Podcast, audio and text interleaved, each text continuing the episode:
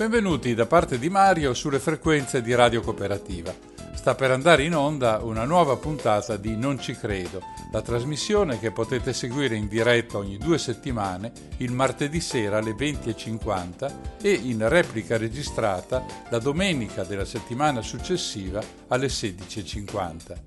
Il sito di riferimento per informazioni e per tutti i podcast è noncicredo.org. Le storie che racconto rappresentano uno spaccato della società nell'ultimo mezzo secolo. Sono avvenimenti thriller, spesso con morti ammazzati, quasi sempre avvolti dal mistero. Quasi sempre trattano di verità che il popolo è meglio non sappia. Spero serva da stimolo per rileggere la nostra storia e per invitare qualcuno a farlo criticamente.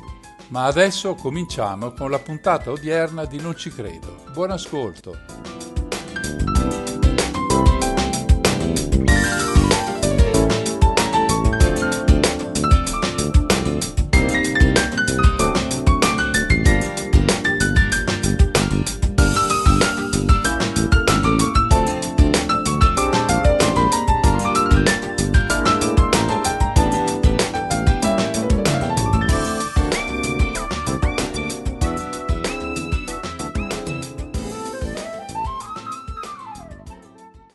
Cari amici, eccoci di nuovo in onda per una nuova puntata di Non ci credo.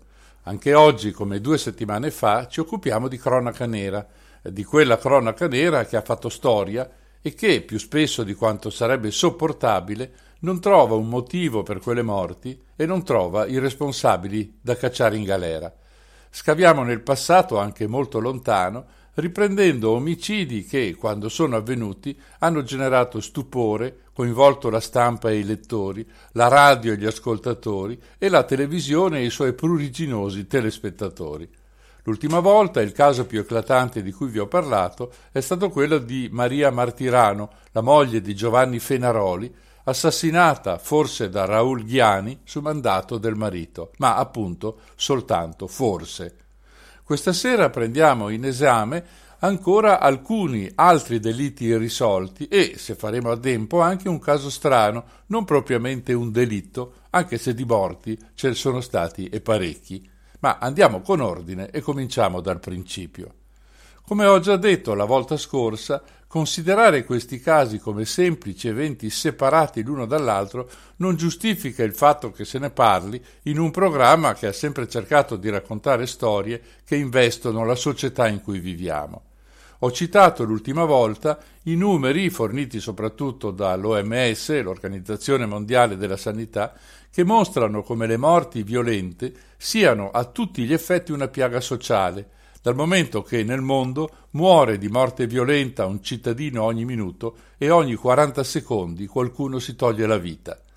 Avevo anche fatto osservare come le morti violente rappresentino meno dello 0,5% del totale, ma occupino circa il 20% delle informazioni dei media, che rimestano ogni vicenda per fare audience, quasi che il pubblico non aspetti altro. Ecco, non è questa la mia intenzione, bensì quella di mostrare come ci siano stati casi che né le forze dell'ordine né la magistratura sono state capaci di chiarire a volte per incompetenza, altre perché era proprio impossibile venire a capo del groviglio di informazioni, indizi e depistaggi di fronte ai quali si erano venuti a trovare. La fonte principale, oltre ai soliti articoli presenti in rete, è un libro scritto da Andrea Corsi e Massimo Centini dal titolo I grandi delitti italiani risolti o irrisolti, edito da Newton Compton. Detto questo, possiamo cominciare. Il primo racconto ci porta a Torino nel 1952, in via Villa della Regina, una strada di quelle aristocratiche piene di villette singole, a volte decorate in stile Liberty. Qui abita Erio Codecà, è un ingegnere, uno degli alti dirigenti della Fiat. È il 16 aprile. Codecà è appena tornato da qualche giorno di riposo a Rapallo, è tornato da solo. La moglie Elena Piasecki e la figlia Gabi sono rimasti in riviera Passa la giornata nel suo ufficio, dove ha funzioni di marketing, anche se questo termine è molto più recente dei fatti che sto raccontando. Dunque non maneggia denaro, non ha niente a che fare con la produzione o con le pratiche dell'azienda, non ha alcun rapporto con i sindacati. Inoltre è un uomo tranquillo, descritto da tutti quelli che lo conoscono come mite e sempre disponibile, insomma una pasta d'uomo. In passato ha diretto la fabbrica in Romania ed è là che ha conosciuto Elena, che diventa sua moglie. Durante la guerra e fino al 1950 dirige il laboratorio sperimentale della Fiat, per poi passare direttamente come direttore della SPA. Quella sera, uscito dall'ufficio, torna a casa verso le sette di sera, saluta la domestica e innaffia il giardino. Cena e, attorno alle 21, esce a fumare una sigaretta. Non c'è niente di strano in questo, sono tutte cose che fa praticamente ogni giorno, un'abitudine. Poi, senza avvisare la domestica, prende il cane e lo porta a passeggio. Sono passate da poco le nove, quando in strada si sente uno sparo, uno solo, un solo sparo secco, a rompere il silenzio di quel quartiere residenziale. Quasi subito alcune persone vanno a vedere, si avvicinano alla 1100 di servizio dell'ingegnere. La portiera è socchiusa, dentro c'è il cane, un cocker, terrorizzato, accanto all'automobile il corpo senza vita di Erio Codecà. Accorrono in molti, vicini, infermieri di una vicina clinica delle suore domenicane. Nessuno ha sentito niente prima dello sparo. Solo Lorenzo Pacchiotti, che si trovava nella clinica, sostiene di aver visto subito dopo lo sparo un furgone rosso o forse un camioncino allontanarsi in salita lungo via Villa della Regina. Non si riesce a trovare, neppure a pensare ad un movente che abbia senso. Poi, dopo qualche giorno, spunta l'ipotesi politica. In fondo, l'ingegnere avrebbe potuto rappresentare la Fiat in quel momento, certo non l'azienda più amata d'Italia. E poi lo stesso presidente dell'azienda automobilistica torinese, il professor Vittorio Valletta, aveva ricevuto minacce di morte tanto da indurre la polizia a sorvegliare la sua abitazione. La traccia politica, o se preferite usare un termine più recente, terroristica, va e viene negli articoli della stampa locale, anche nel quotidiano più letto della città, La Stampa, decisamente su posizioni moderate rispetto ad altre pubblicazioni torinesi. La situazione della Fiat sembra molto tranquilla. Certo, negli anni precedenti ci sono state tensioni e anche qualche episodio grave, come l'attentato dinamitardo ad uno dei padiglioni di Mirafiori nel 1950. Le tensioni con i sindacati erano molto forti, ma l'abile conduzione di Valletta e l'inizio dell'apertura del mercato interno porta per tutti un miglioramento, anche per gli operai che lavorano di più e quindi guadagnano di più, fino a 48 ore, con premi di produzione. Insomma, una situazione che si va normalizzando in quegli anni e non si capisce quindi il motivo dell'assassinio.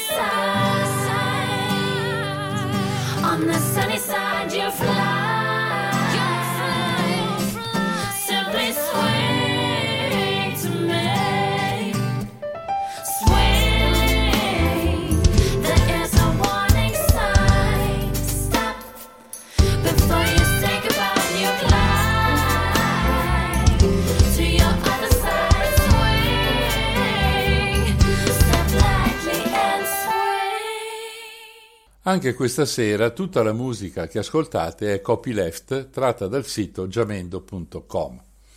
A giudicare da quello che succede dopo l'uccisione di Codecà, l'odio arde sotto la cenere. Compaiono infatti scritte minacciose nei reparti della Fiat e uno, attenzione al due. Dunque la pista politica viene seguita con grande attenzione dal momento che non ci sono altri appigli. La rapina viene esclusa nonostante in zona ci siano stati in quel periodo alcuni furti. Anche la posizione del cadavere non lascia dubbi. Il corpo messo perpendicolarmente all'auto è disteso sulla schiena, i piedi sono a pochi centimetri dalla portiera. Il colpo, uno solo, è stato sparato da vicino, penetra sotto l'ascella destra, un colpo mortale. Inoltre, tra l'uscita di casa e il colpo di pistola passano forse tre minuti, giusto il tempo di legare il cane in macchina. L'assassino lo stava aspettando, l'unico a vederlo è il cane, che però non può raccontarlo.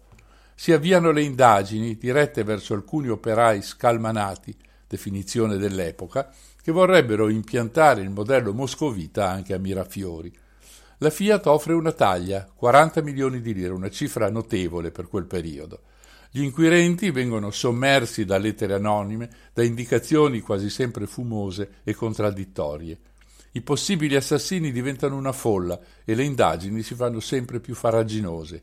Poi il colpo di scena. Arrivano due amici del presunto colpevole, o almeno di quello che loro dichiarano essere l'assassino.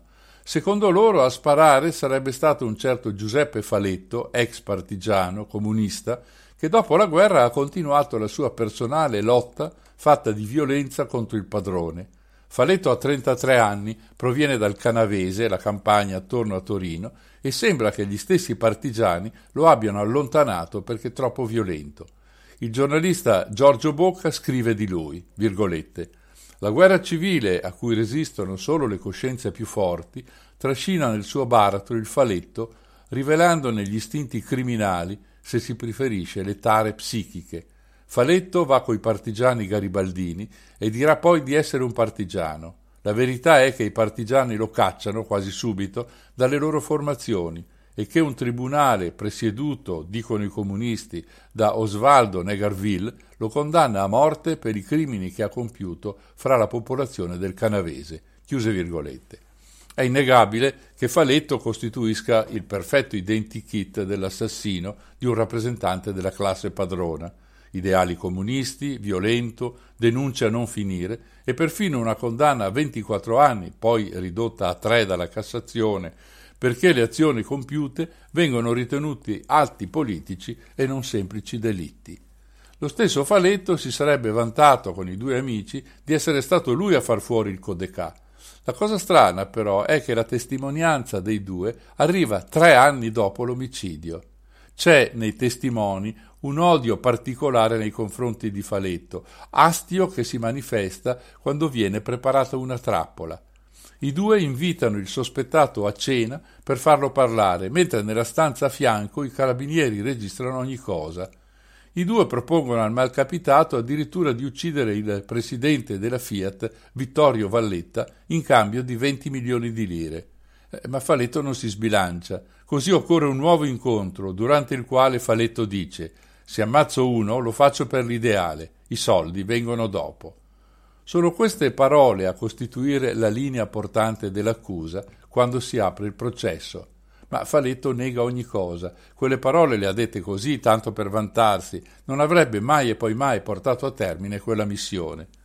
Passano decine di testimoni a rafforzare l'idea di un uomo spietato che ha ammesso numerose uccisioni durante la guerra, sempre con l'odio di classe a giustificarle, sentendosi un po' come un giustiziere del popolo nella lotta di classe, peraltro spinta in modo forte dalla stampa comunista del periodo. La cosa strana, a giudicare dagli atti del processo, è che durante il dibattimento non emergono mai rapporti precedenti alla morte di Codecà con i due testimoni, che sono decisivi sia per le confessioni rese che per il ruolo giocato nell'incastrare Faletto. Decisivi perché alla fine venga condannato a vent'anni di carcere, evitando l'ergastolo solo per la legge su amnistia e indulto. È vero che la condanna è per sette omicidi commessi, ma è proprio lui il vero responsabile della morte dell'ingegnere? Ed è vero che ha agito completamente da solo? Ed è vero che il movente è quello della lotta di classe esasperata? Ed è vero che non c'è nessun mandante sopra di lui? Sono tutte domande legittime che aspettano una risposta, sempre che ce ne sia una. In quel periodo ci sono altri morti ammazzati, un giornalista e perfino un parroco. La Fiat in quel momento è in grande crescita commerciale grazie all'ottimo lavoro di Valletta. Non è che le minacce di morte al presidente e l'assassinio di Codeca rientrino in un piano per destabilizzare l'azienda torinese? Per quel che sappiamo, Faletto potrebbe essere davvero innocente di questo delitto che potrebbe rientrare in quel clima di scontri di potere che ha sempre fatto molte vittime quando si intrecciano economia, industria, politica ed eversione. Resta la domanda finale. Il caso Codeca è chiuso davvero? Ma questa domanda resta senza alcuna risposta.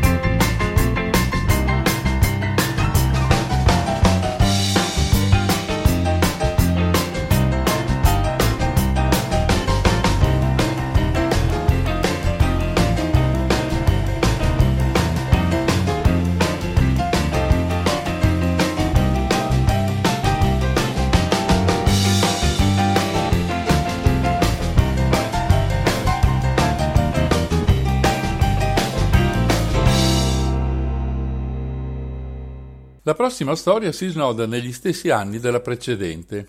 Siamo infatti nei primi anni 50, questa volta a Roma, vicino alla Salaria, dove la famiglia Montesi, padre, madre e due figlie, vivono una vita normale, fatta delle cose che la maggior parte degli italiani fa il giorno dopo giorno.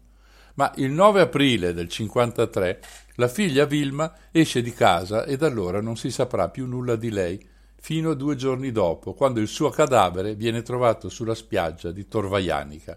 È un delitto che, come vedremo, scuote profondamente la nazione. Al fatto, grave di per sé, si aggiunge la spettacolarizzazione dell'evento, pompato dalla stampa, e diventato non più solo il dramma di una famiglia, ma elemento di gossip da discutere al bar. Il giornalista De Luca scrive nel suo libro Storia d'Italia, virgolette, da allora l'Italia non sarebbe più stata la stessa, avrebbe conosciuto per la prima volta l'intrecciarsi spregiudicato di squassanti scontri all'interno del potere politico col procedere sussultorio di un'inchiesta di polizia e di magistratura. Si sarebbe morbosamente divisa in un crescendo di emozioni ben guidate in innocentisti e colpevolisti, e sarebbe stata investita da autentiche slavine di menzogne e rivelazioni, da angeliche intransigenze e da demoniache invenzioni, in un rumoroso viluppo di intrighi capaci di far salire le tirature di molti quotidiani, ma contemporaneamente di minarne in maniera forte, irrimediabile, una cospicua dose di credibilità. Chiuse le virgolette. Nonostante questa prosopopea tipica del periodo, nessuno sarà mai in grado di capirci qualcosa in questo delitto. In compenso verranno a galla comportamenti imbarazzanti di persone molto importanti come politici e giornalisti. Succede così quando si pensa di avere diritto di affermare verità a favore o contro i protagonisti di una vicenda senza avere uno straccio di una prova, seguendo solo ideologie o simpatie per questo o quel personaggio. Il già citato De Luca scrive a questo proposito, virgolette, Molti da quella morte però furono travolti senza appello, taluni invece, come Amintore Fanfani, intraprendente e irrefrenabile ministro degli interni nell'epoca più intensa delle indagini dei carabinieri, e poi successore nella democrazia cristiana di De Gasperi dopo lo sradicamento di Attilio Piccioni, ne trassero concreti obiettivi vantaggi di consolidamento di carriera. Altri, come Giulio Andreotti, il più esperto e ambiguo speleologo di anfratti e misteri di governo, hanno fatto spesso riferimento a quella vicenda e ai suoi segreti per insinuare o minacciare o respingere attacchi personali usando la memoria e i dubbi della storia come arma. Chiuse le virgolette. Ma seguiamo i fatti. Vilma parte da casa alle 17 del 9 aprile per recarsi ad Ostia col treno. Il corpo viene rinvenuto a Torvaianica alle 7.30 dell'11 aprile. Sono dunque passate meno di 40 ore e il cadavere si, si trova ad almeno 15 chilometri da dove la ragazza aveva detto di voler andare. È senza gonna, senza calze e reggicalze, cosa che desta curiosità, perché l'intento era quello di fare un pediluvio per via di un fastidioso eczema ai piedi. Vilma è una ragazza normale, ha 21 anni, e sta per prepararsi alle nozze col fidanzato, un poliziotto. Nessuno ci capisce niente, e così il caso rientra in quella strana dicitura morte accidentale, insomma una disgrazia con le distanze spiegate dalle correnti marine che avrebbero trascinato il corpo per tutti quei chilometri. Poi, come ormai siamo abituati a dire, ecco il colpo di scena. Il giorno dei funerali arriva alla famiglia una lettera anonima. Il mittente sostiene che Vilma è stata uccisa da un suo spasimante, uno che non voleva accettare il matrimonio di Vilma con un altro uomo. L'ipotesi sembra davvero incredibile per tutti quelli che hanno conosciuto Vilma come ragazza seria e leale, ma si sa, le persone non si conoscono mai fino in fondo ed ogni sorpresa è sempre possibile. C'è anche la questione del reggicalze, la cui sparizione è inspiegabile se il desiderio di Vilma era quello che aveva dichiarato, cioè di mettere soltanto i piedi in acqua. Passa quasi un mese quando il giornale napoletano Roma scrive che Vilma sarebbe stata vista una decina di giorni prima della morte nei dintorni di Torvaianica in compagnia del, tra virgolette, figlio di una nota personalità politica governativa. Niente meno. Il giorno dopo su un giornale satirico appare una vignetta con un piccione viaggiatore che tiene nel becco un reggicalze. La didascalia è questa, virgolette, Dopotutto, le note personalità cui allude il Roma non sono poi tante e non possono nemmeno sparire senza lasciare tracce come i piccioni viaggiatori. Una frase sibillina che all'epoca non sono in molti a decifrare. La politica italiana è in un momento complicato, dovendo affrontare questioni molto delicate di un dopoguerra da sconfitti, e non ha certo bisogno di simili ilazioni. Passano alcuni mesi e nell'ottobre del 53 entra in campo un periodico romano che diventerà centrale nella vicenda. Si chiama Attualità. L'articolo porta il titolo La verità sul caso Montesi ed è un attacco alle indagini sulla morte di Vilma, chiuse così in fretta da rendere impossibile una ricerca seria della verità. Il direttore della rivista, Silvano Muto, aveva condotto una sua personale indagine nella Roma Bene, basandosi sul racconto di un'attrice 23enne che, in attesa di sfondare a Cinecittà, faceva la dattilografa. Si chiama Adriana Concetta Bisaccia aveva raccontato di aver partecipato ad un'orgia sul litorale laziale a Capo Cotta. Là, con Vilma, avevano incontrato personaggi famosi, nobili e figli di politici. Vilma avrebbe assunto droghe, fumando sigarette drogate, termine usato dalla testimone, che le avrebbero provocato un grave malore.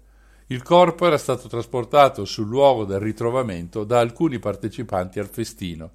Tra questi il marchese Ugo Montagna, proprietario della tenuta di Capocotta, e Piero Piccioni, figlio del politico Attilio, all'epoca ministro degli esteri, come vedremo meglio tra poco. La magistratura non va tanto per il sottile, convoca il dilettore muto, verifica la debolezza delle sue fonti e lo denuncia per diffamazione a mezzo stampa. Le ipotesi fatte dalla rivista cosa sono? Sono vere? False? Ipotesi assurde? o la rivista ha qualche altro informatore più attendibile? Lo scopriremo dopo un intervallo musicale.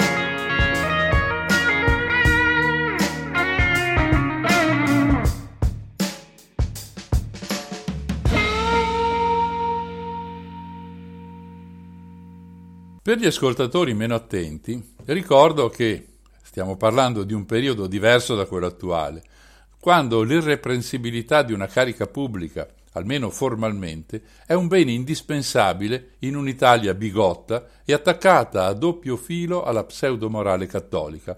Per questo la presenza dei giovani figli di politici importanti è quanto mai allarmante.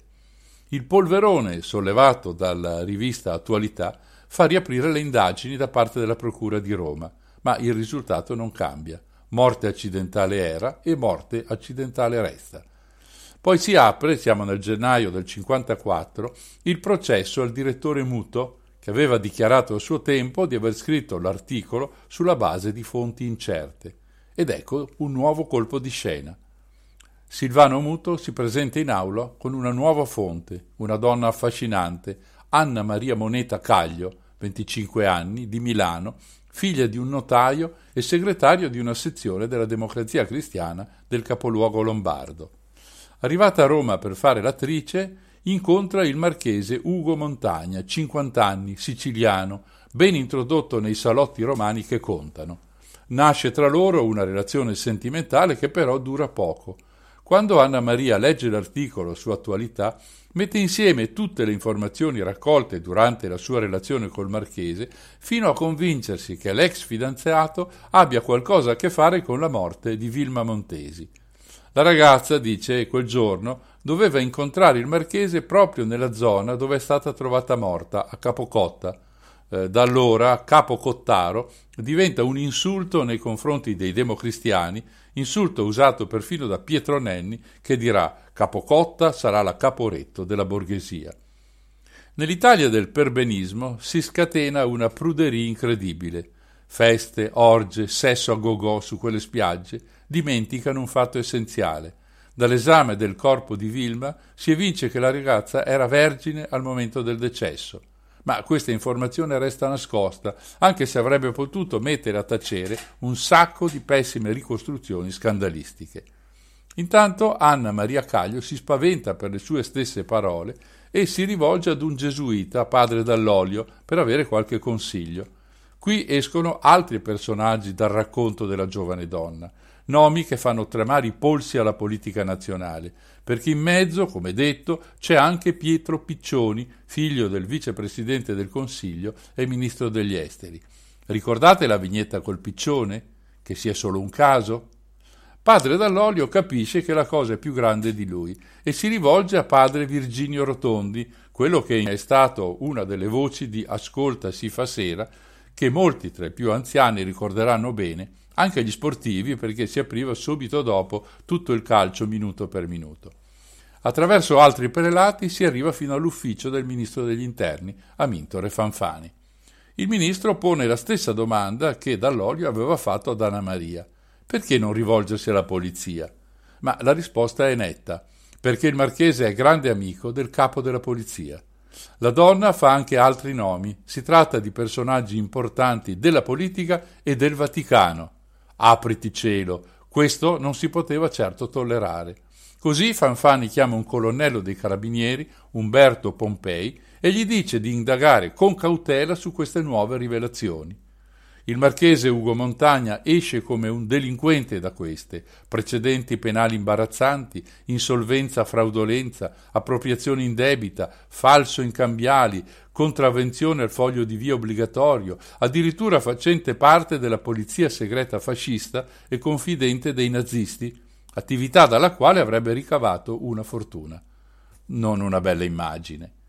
Il processo al direttore muto non può continuare in questa situazione e viene sospeso, mentre l'inchiesta sulla morte di Vilma Montesi viene riaperta. In effetti, molti dei racconti di Anna Maria trovano riscontro. Primo fra tutti che il marchese Montagna e Vilma si conoscevano. Succede un casino. Il capo della polizia si dimette, il processo viene trasferito a Venezia perché il clima romano non ne consente uno svolgimento sereno. I due imputati sono Piccioni e Montagna, ma a nessuno viene contestato l'omicidio, semmai l'omesso soccorso per una ragazza magari ubriaca o svenuta, poi morta per annegamento. Prima di arrivare al processo ci sono alcuni presunti scoop che individuano altri colpevoli, come lo zio di Vilma, che l'avrebbe circuita, ma questi è in realtà assieme alla sorella Wanda, dalla quale avrà in seguito due figli. Un altro scandalo viene rilevato dal giornale Momento Sera, quando scopre il difensore di Silvano Muto entrare in un bordello assieme alla moglie, la quale, secondo il giornale, vi andava per soddisfare le proprie voglie con baldi giovanotti in presenza del marito. Una vergogna enorme che tende a diminuire le simpatie per Muto e quindi per l'accusa ai due indagati. Nonostante tutto, però, l'opinione pubblica si schiera quasi tutta contro gli imputati, perché essere figli di uomini di potere è comunque una aggravante. A Montagna viene contestato il favoreggiamento, così come a Saverio Polito, questore di Roma, per aver chiuso troppo in fretta l'inchiesta e aver così favorito gli amici. Altra vittima del caso è Attilio Piccioni, uomo con grandi prospettive, addirittura di diventare l'erede politico di Alcide De Gasperi, ma è costretto a dimettersi e a chiudere con la politica. Tuttavia, come l'araba fenice e da perfetto democristiano, risorgerà presto dalle ceneri, assumendo importanti incarichi anche di governo fino al 1968. Suo figlio viene arrestato il 21 settembre 1954 con l'accusa di omicidio colposo e uso di sostanze stupefacenti. Ha però un alibi per quella notte, confermato dalla fidanzata di allora, la famosa attrice Alida Valli, e dopo qualche mese viene messo in libertà vigilata e successivamente scagionato del tutto. Riprenderà la sua attività di musicista e, in questa veste, firma le colonne sonore di alcuni dei film di culto come Il caso Mattei, Salvatore Giuliano, entrambi di Francesco Rosi. Lavora per il meglio dei registi italiani da Luchino Visconti, Roberto Rossellini, Vittorio De Sica, Luigi Comencini, perfino per Tinto Brass. Muore nel 2004. Il marchese Montagna si costituisce quando legge dell'arresto del giovane Piccioni, affermando la propria estraneità ai fatti. I processi riprendono nel 1957, ma non ci sono più intoppi. Tutto procede regolarmente fino alla soluzione degli imputati per non aver commesso alcun reato. Non ci sono colpevoli. Così per tutti Vilma Montesi è morta per cause naturali sul litorale laziale. È stata una disgrazia per tutti, tranne per quelli che sanno come sono andate davvero le cose, e quelli, con ogni probabilità, sono gli assassini.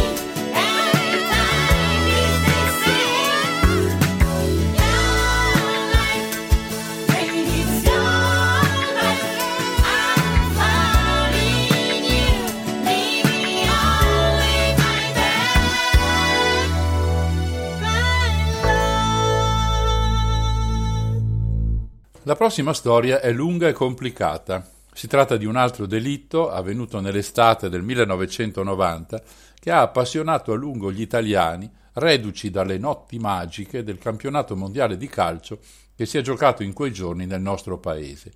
La vittima è ancora una giovane donna di 21 anni, una bella ragazza, Simonetta Cesaroni, letteralmente massacrata da 29 pugnalate nell'ufficio dove lavorava due volte alla settimana. Quell'ufficio si trova in un condominio di via Poma, a Roma, tanto che la vicenda viene subito ribattezzata dalla stampa il delitto di via Poma. È il 7 agosto 1990 quando, accompagnata dalla sorella maggiore Paola e dal fidanzato di questa, Antonello Baroni, arriva alla stazione Subaugusta della metropolitana.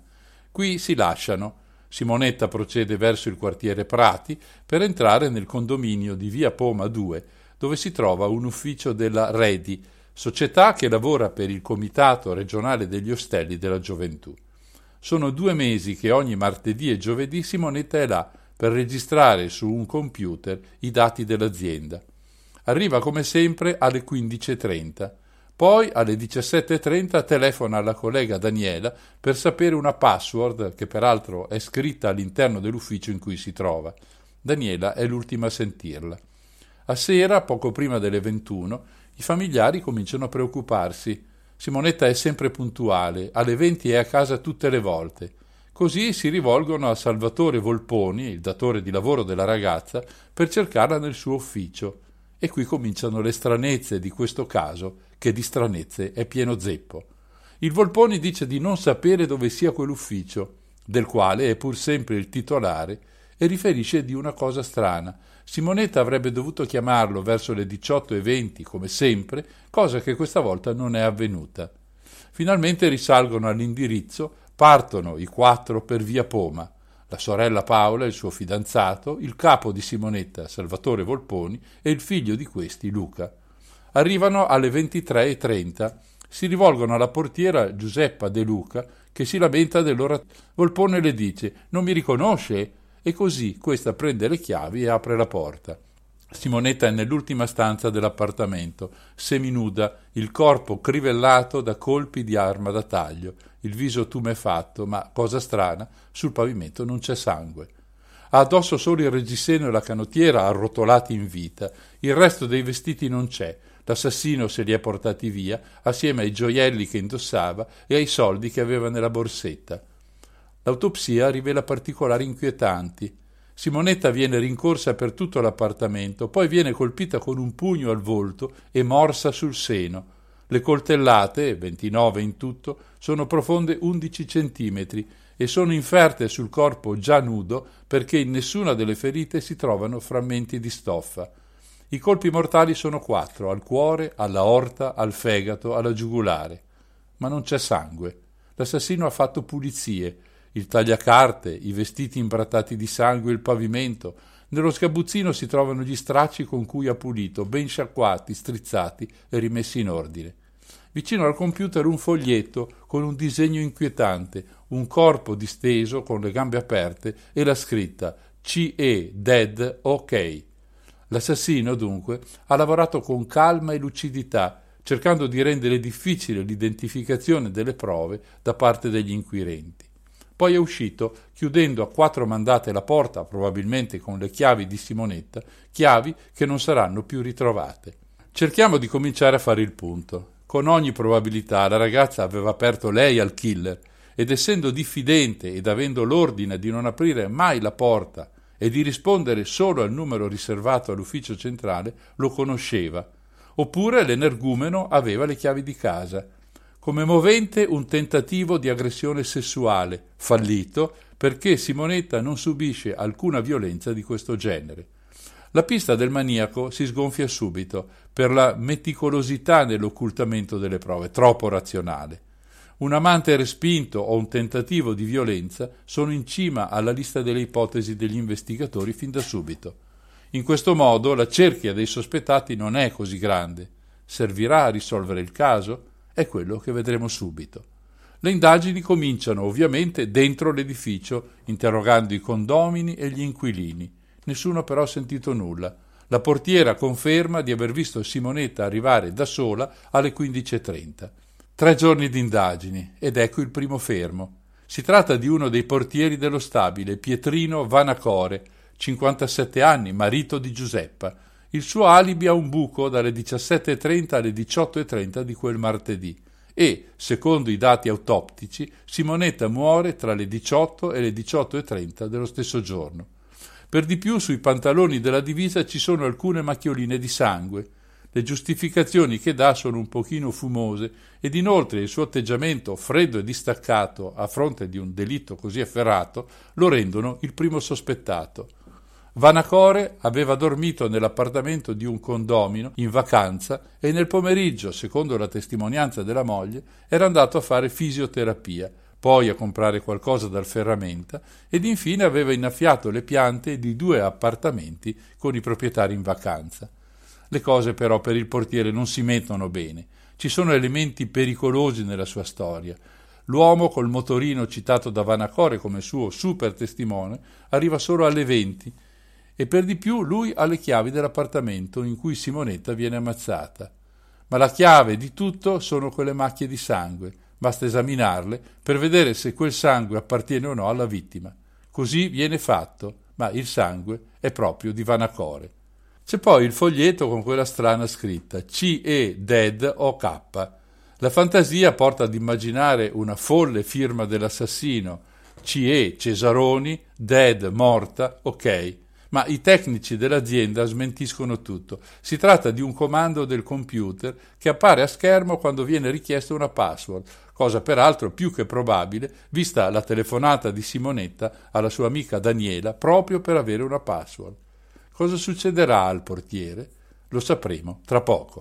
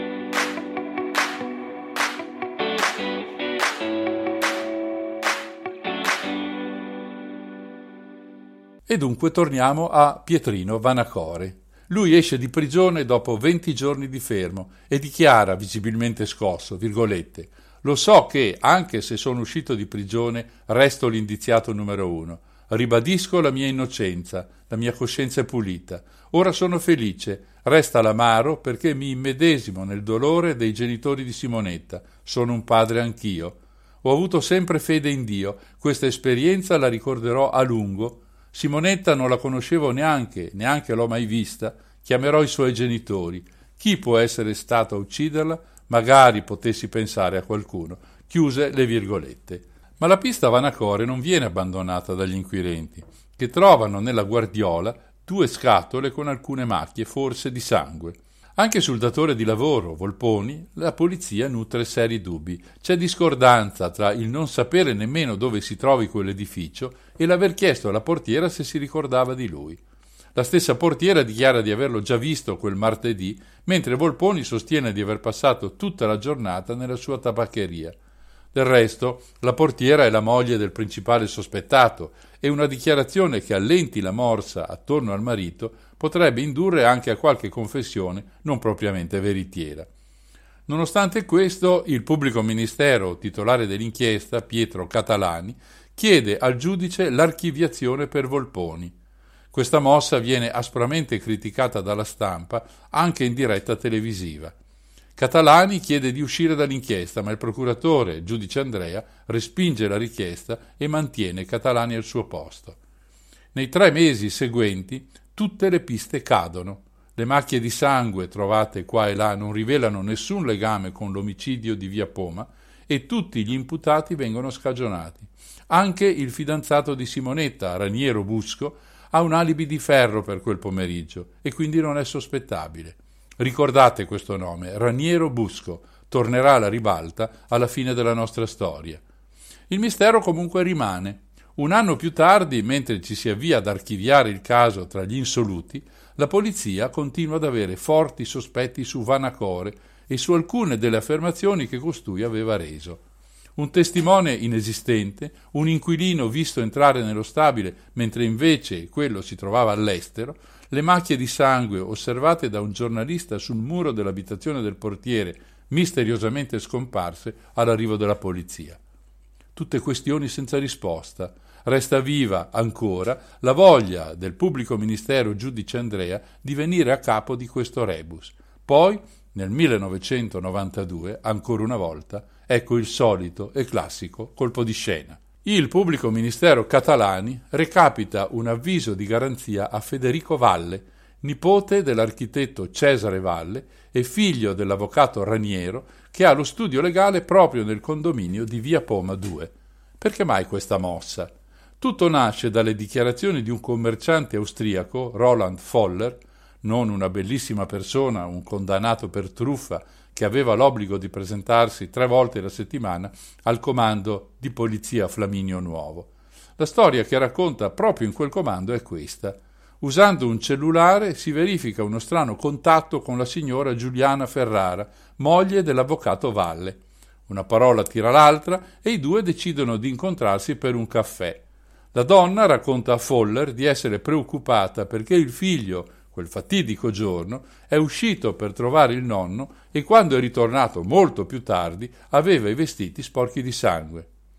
Attenzione, questa è la storia di Foller, che induce catalani a chiedere alla famiglia di sottoporre il ragazzo al test del DNA volontariamente, quindi senza clamore.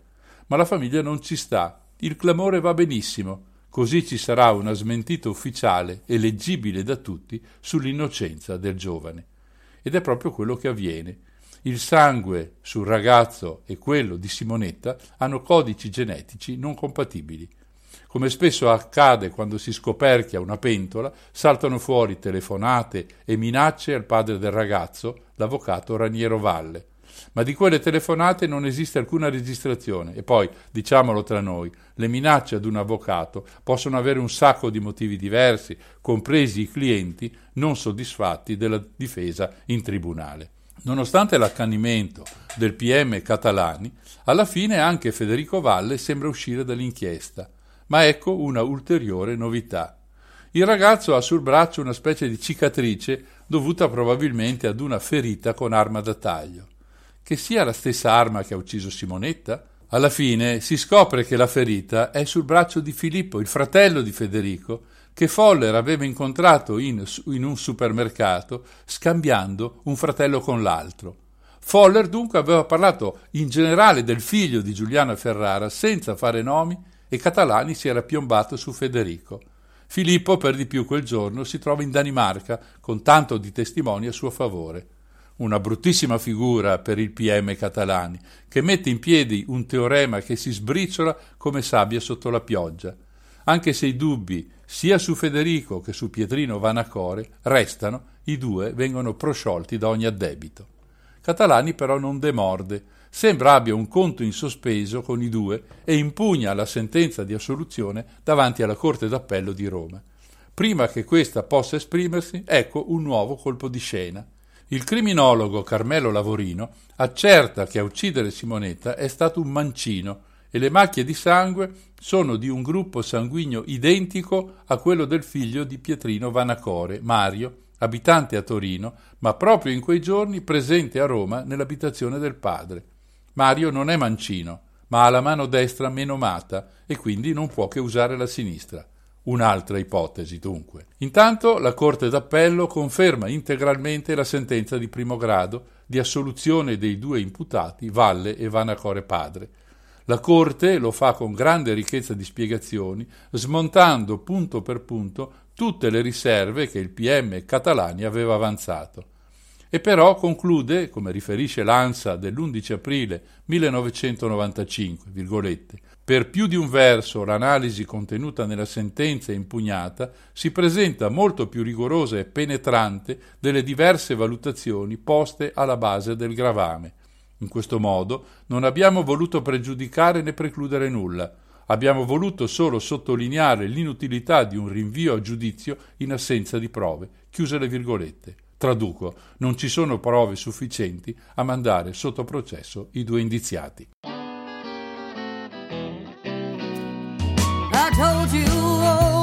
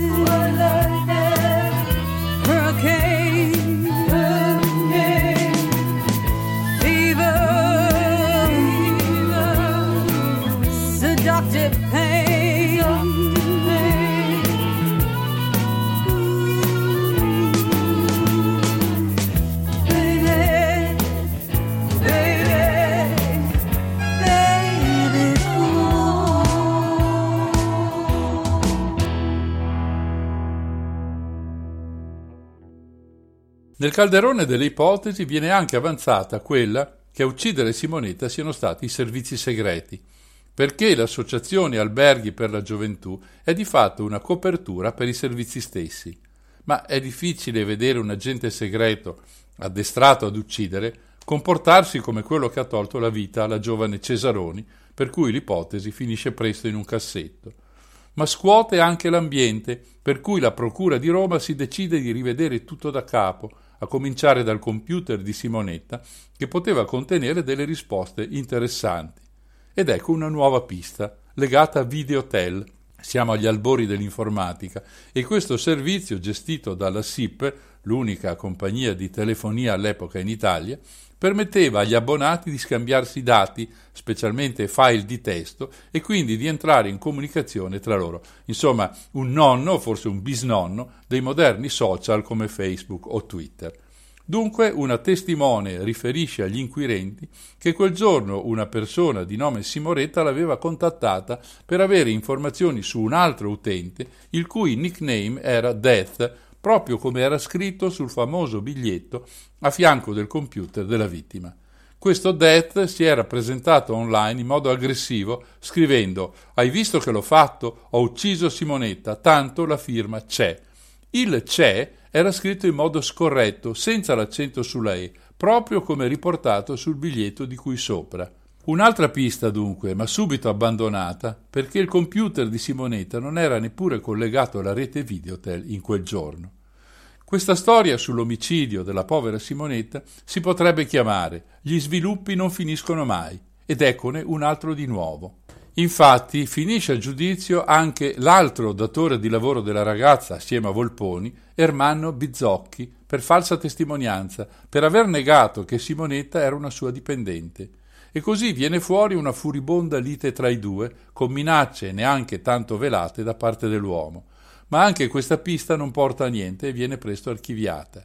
Come si vede una rida di voci, di piste, di ipotesi, ma di fatti nemmeno l'ombra. I parenti di Simonetta tuttavia non mollano mai, vogliono sapere cosa è successo quel maledetto pomeriggio del 1990. E così, dodici anni dopo l'omicidio nel 2002, la Procura di Roma tira fuori il volume, ormai diventato enorme, e rilegge tutte le carte che contiene. C'è una lettera del padre di Simonetta al ministro di giustizia che contiene queste parole, virgolette.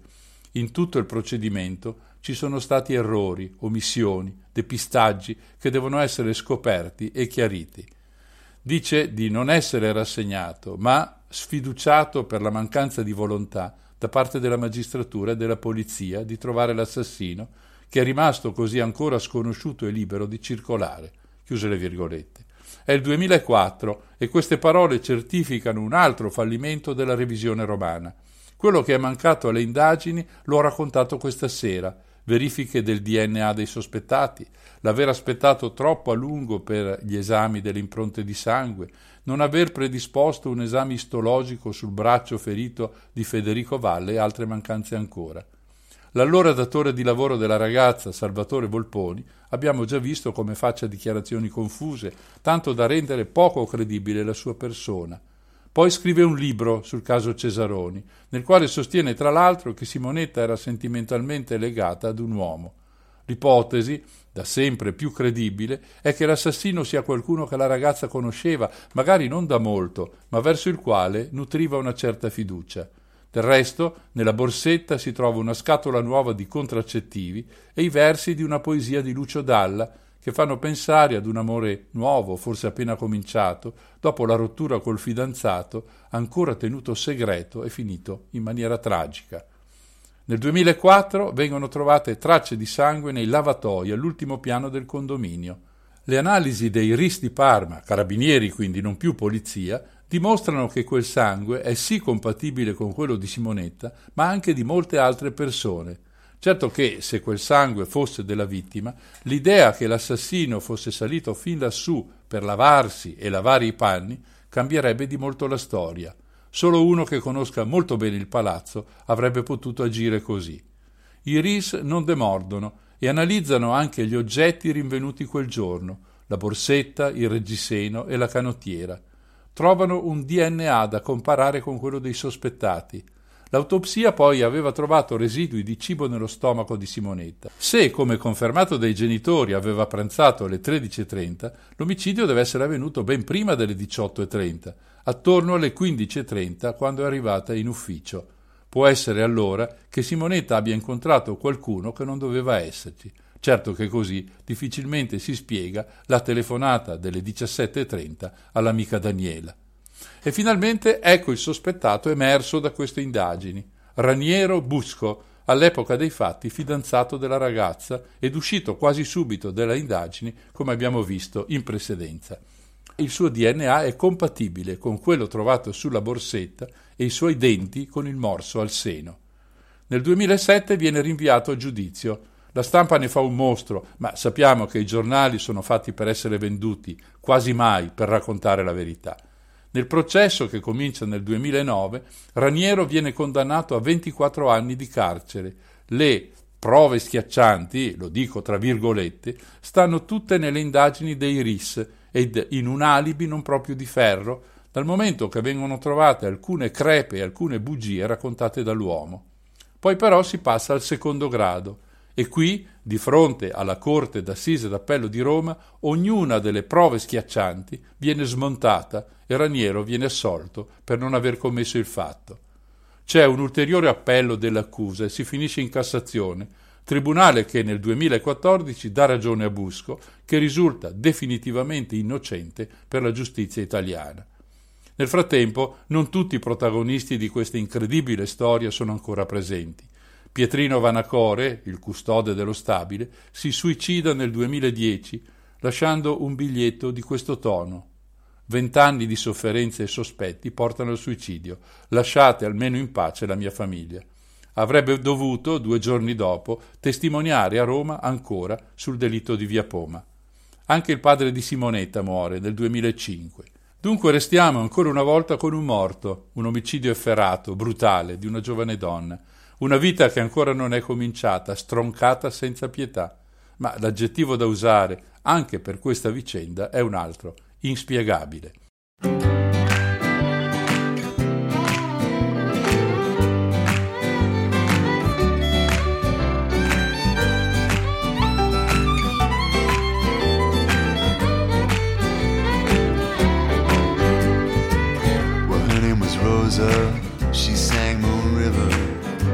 Sang it like nobody else. She stood by the microphone, but not too close. She filled up that stage all by herself. Well, outside they was towing cars, inside they were drinking. They all brought their scars, gonna bleed their way to fame. Well, she wore a cheap dress, she was no damsel in distress. She opened her mouth, and I lost track of my name.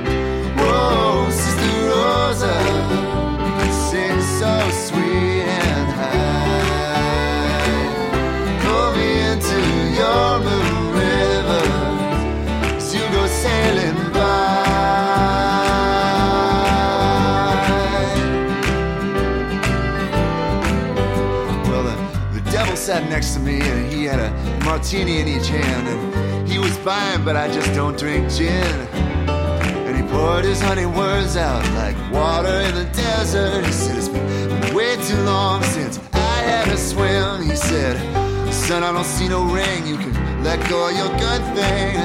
Settle the bill with your wages of sin. Don't know whether to run or hide or take this ride. I don't see no one by her side. And when that motor came rolling, I jumped my body in. Whoa, Sister Rosa, you sing so sweet and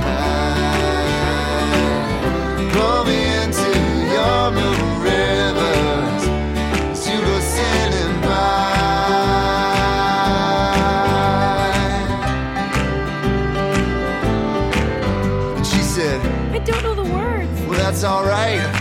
And she said, I can't carry a tune. Well, that's alright. And she said, Well, don't get uptight. And then she closed her eyes and we were all out of sight.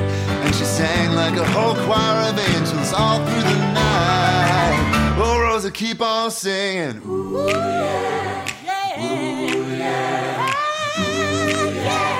Yeah.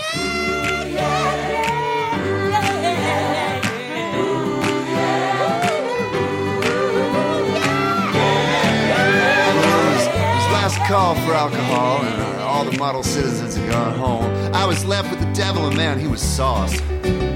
So we took a walk around the block, got my soul back out of Hawking left in a cloud of brimstone and exhaust. You know, and I, I don't know if I won or if I lost.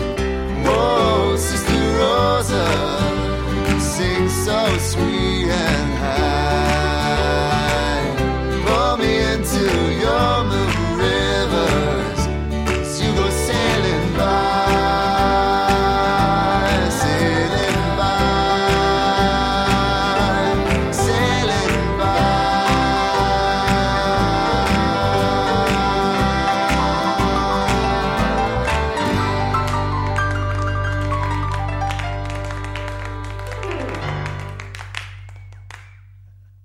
L'ultimo caso di cui ci occupiamo oggi non è un delitto in senso classico. L'accusa più grave attribuita agli imputati è di omicidio colposo, cioè senza premeditazione. Ma i morti ci sono e sono tanti, con ogni probabilità ben più dei 19 registrati. L'arma del delitto è il vino, opportunamente tagliato col metanolo.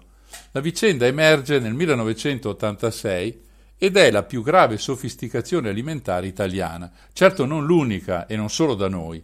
Tra tutte, all'inizio degli anni Ottanta, quella dell'olio di colza denaturato che provoca in Spagna circa mille morti e 25.000 casi di danni gravi alla salute. In questo caso viene messo in commercio olio industriale raffinato con il colore cambiato, insomma una immane porcheria. Qualcuno ricorderà, per restare da noi, i pompelmi avvelenati a Roma nell'88, i panettoni finiti nel mirino dei terroristi, i mangimi alla diossina nel 99, le bottiglie di acqua minerale sirengate nei supermercati. Insomma, di fatti ce ne sono stati un bel po'. Ma il vino al metanolo ha avuto un impatto terribile sui consumatori, terrorizzati dai morti che il telegiornale continuava ad evocare, e sui produttori con un crollo delle vendite del vino. Di cosa si tratta dunque? Per alzare la gradazione di un vino occorre aggiungere zucchero oppure alcol metilico, composto organico molto tossico.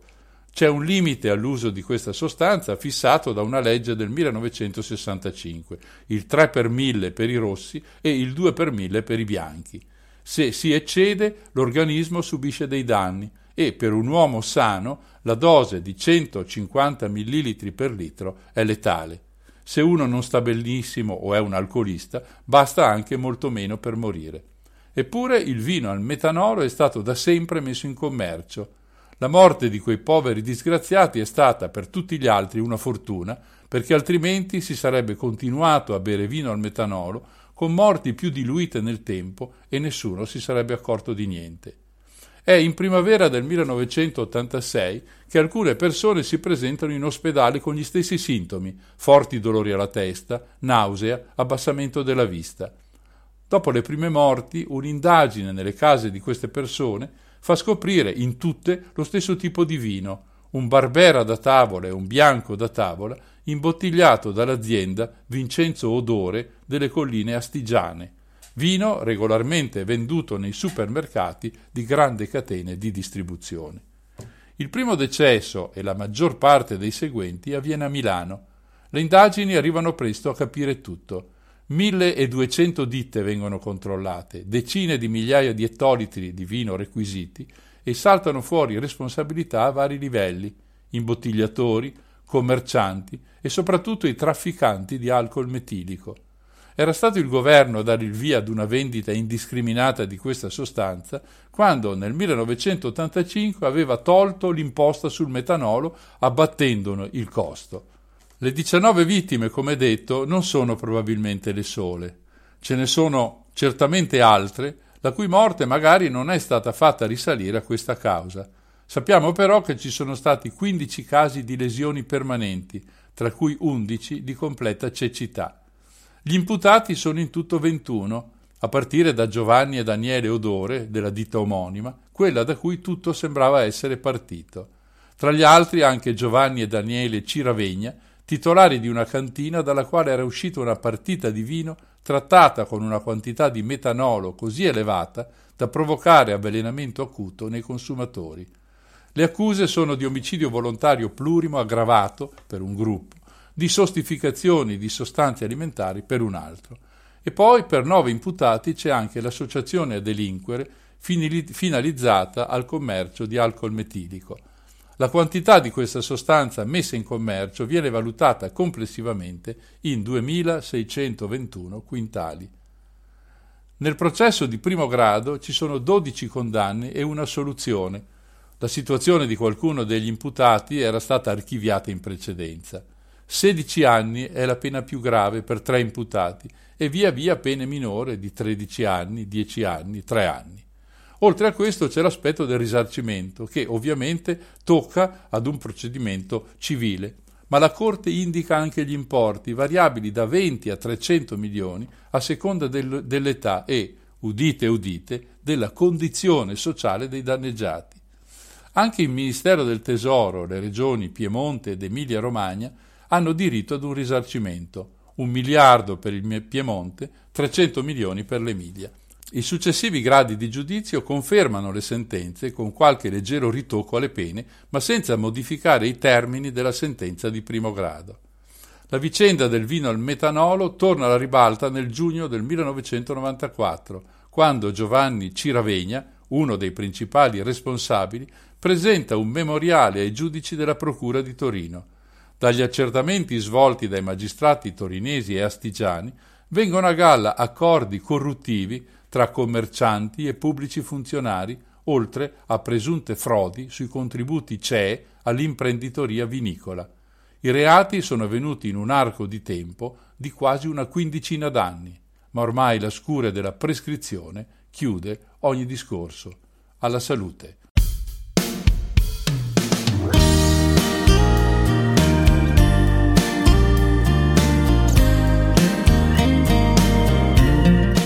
Chiudo qui questa puntata di Non ci credo sui delitti spesso insoluti avvenuti nel nostro paese. La puntata andrà ancora in onda tra dieci giorni, domenica della prossima settimana alle 16.50.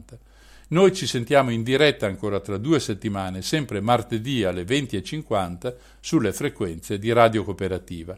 Vi lascio con un ultimo brano musicale e con l'invito a restare su questa frequenza perché tra poco andrà in onda una nuova puntata di Infinitamente Blues finalmente di nuovo in diretta, con una carrellata sulle canzoni più ascoltate dagli italiani durante il decennio degli anni Ottanta. Vi aspetto con Silvia e Adriano alle 22.30. È proprio tutto. Da Mario il solito affettuoso saluto.